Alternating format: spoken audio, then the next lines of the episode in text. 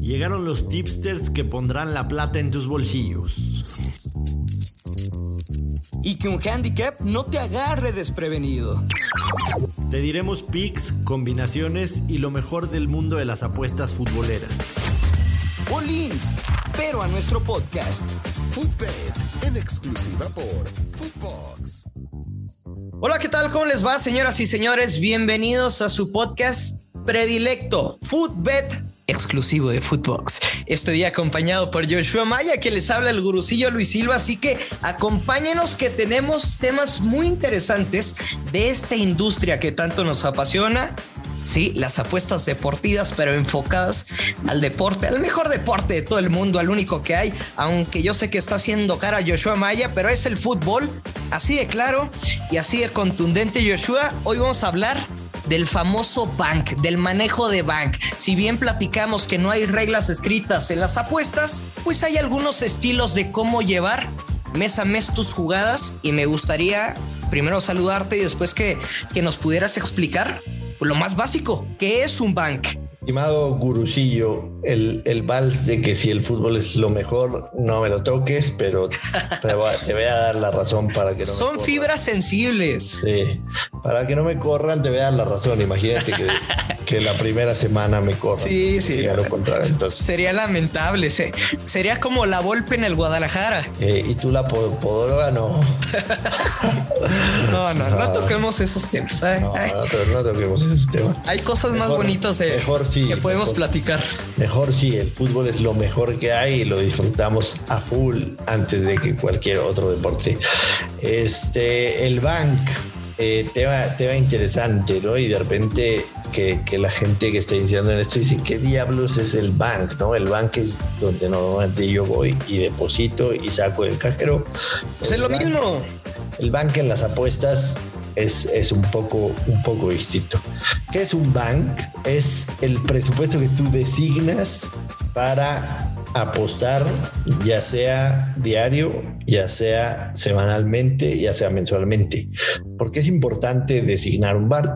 Lo decíamos en algún episodio, la gente que apuesta tiene que saber que puede perder. Entonces, ¿cuánto estoy dispuesto a perder en las apuestas? Ya sea diario, ya sea semanal, ya sea mensual, ese va a ser mi bank. El dinero que voy a destinar a las apuestas, que quizá me dé ganancia, que es lo que todos los que apostamos tratamos de hacer, pero que quizá lo pierda y no me voy a deprimir por perderlo, porque así es este, este asunto. ¿no? Entonces, yo, yo, sé, Joshua, que voy a decepcionar a muchas personas que nos están escuchando. Vez. Sí, porque hay que hablarlo las cosas como son y en las apuestas hay cosas muy bonitas y también algunas amargas. Si usted ahorra para tener un bank considerable, la verdad es que ese bank está mal definido.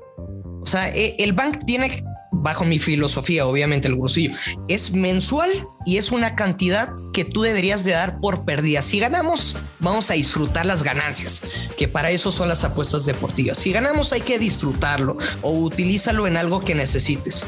Pero tienes que saber que se va a perder. Si usted está ahorrando para ese bank, pues discúlpeme, bajo mi filosofía eh, está mal en la proporción que usted está considerando.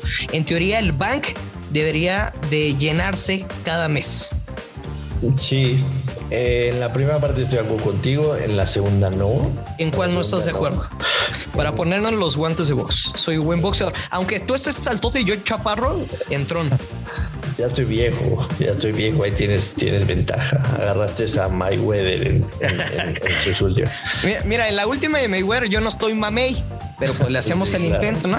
Limpio no te va, Joshua. Sí, no, me queda clarísimo. Eh, en la parte, en la parte primera, este, eh, en, en, la que tú debes ahorrar para tener el bank, definitivamente no ahorra para otras cosas que son mucho más importantes.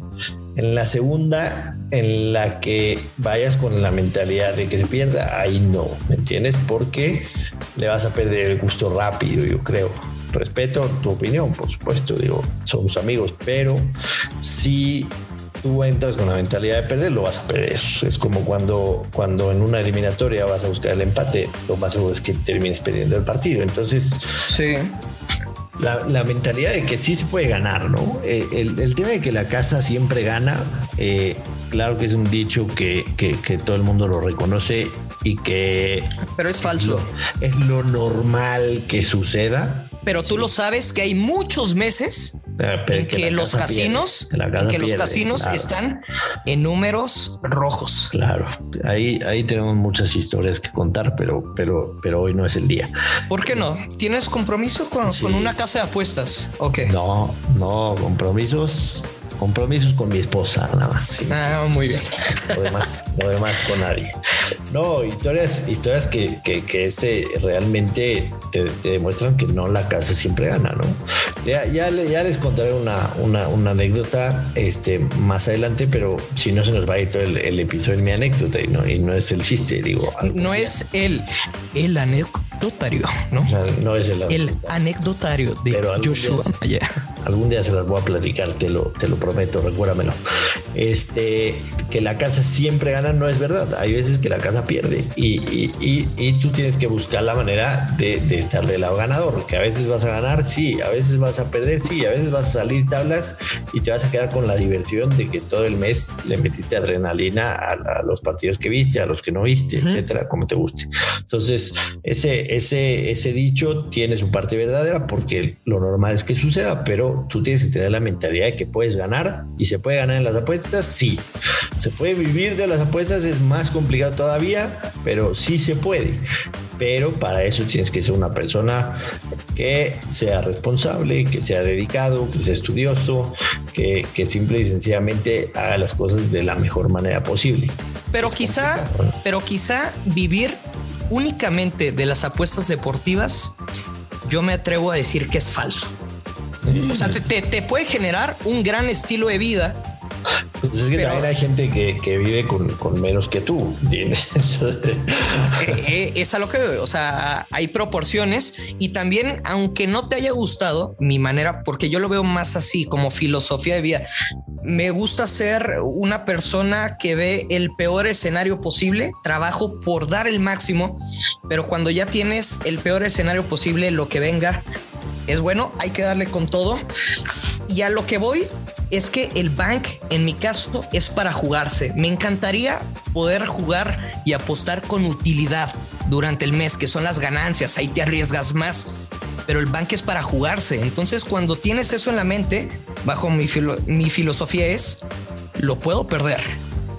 Ah, no, eso, en eso estoy de acuerdo. Lo puedo perder, sí entrar con la idea de que lo vas a perder ya se me, se me hace distinto. Pero bueno, ¿cómo se maneja un bank? Hay, ¿Cómo lo manejas tú? Yo no, yo no soy tipster dedicado. Paso apuestas, sí, pero yo no, no tengo un grupo como tal, no manejo bank. Yo digo, cada quien, repetimos, ¿no? lo que decimos siempre, cada quien en base a sus circunstancias. En mis apuestas personales, yo no llevo, yo no llevo un Excel, no llevo un registro, no llevo un bank. Hay meses que tengo más, hay veces que tengo menos. Hay meses que no apuesto porque este mes este, si apuesto, mis hijos no van a la escuela, entonces decir no apostar. Pero eh, eh, todo eso es recomendable hacerlo, ¿no? Entonces, como a mí me gusta que se maneje a mí me gusta que se maneje en cuestión de unidades, ¿no? ¿Qué quiere decir? Si mi banca es de, voy a poner la cantidad de 10 mil pesos. ¿Qué quiere decir? Tengo 100 unidades en mi banca y mi unidad es de 100 pesos. Entonces voy a dividir mi total del bank. Incluso lo voy a hacer más fácil, más digerible para el que no haya aprobado matemáticas de Chavillo. tenemos 10 pesos de banca. mi banca es, mi banca es de 100 pesos. 100 pesos. Mi unidad es de un peso. Quiere decir que tengo 100 unidades en el banco.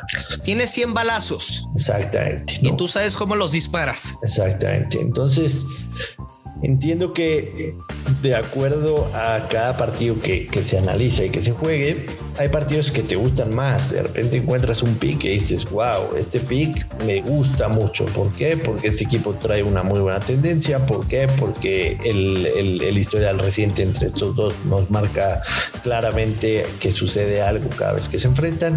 Entonces, a este pick, en vez de meterle una unidad, que sería un peso, le voy a meter cinco unidades, ¿no?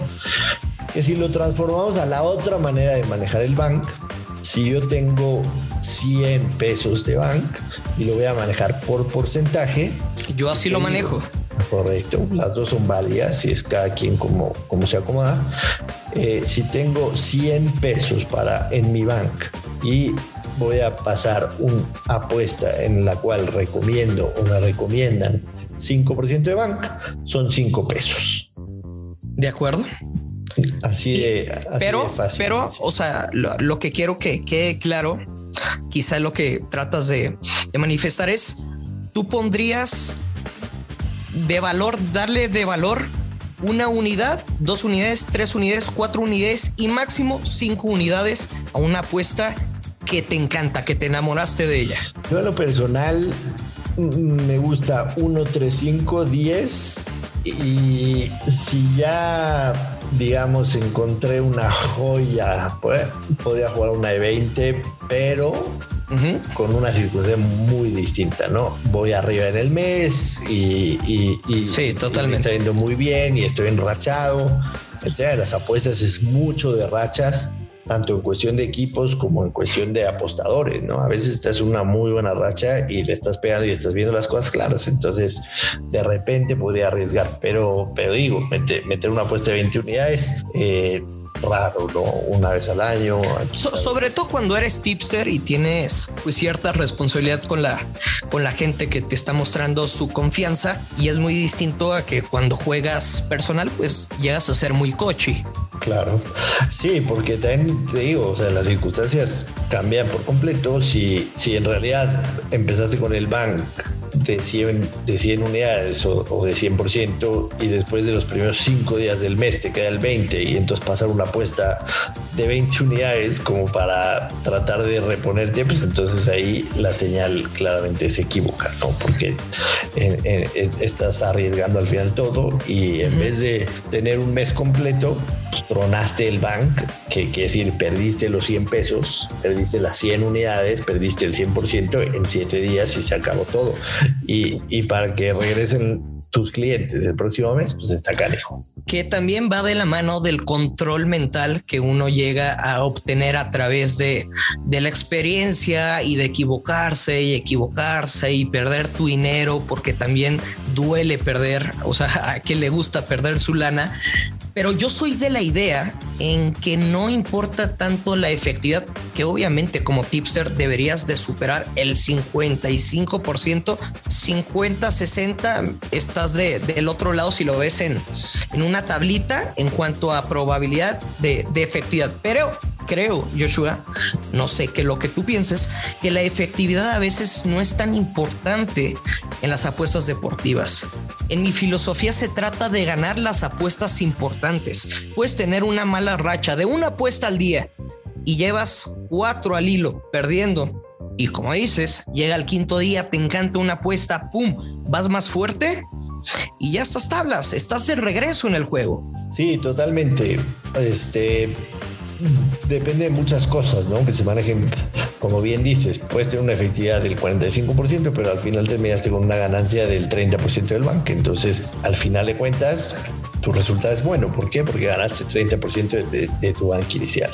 Entonces, todo eso, todo eso va de la mano y creo que evidentemente, si, si alguien te entrega mala efectividad y, terminas abajo en el banco inicial que pusiste, entonces no es la persona que, debes de seguir.